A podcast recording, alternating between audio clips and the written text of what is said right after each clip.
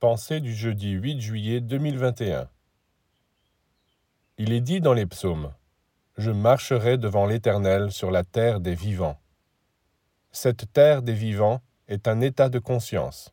D'une certaine façon, c'est aussi notre terre, mais dans le plan éthérique. Car la terre n'est pas seulement ce que nous voyons d'elle, c'est aussi un monde subtil où vivent les êtres lumineux, les anges, les divinités.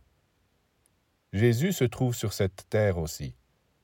Jésus n'a pas quitté la terre puisqu'il a dit ⁇ Je suis avec vous jusqu'à la fin du monde ⁇ Bien sûr, il a quitté la terre physique, mais il vit sur la terre éthérique, vivante, lumineuse, divine.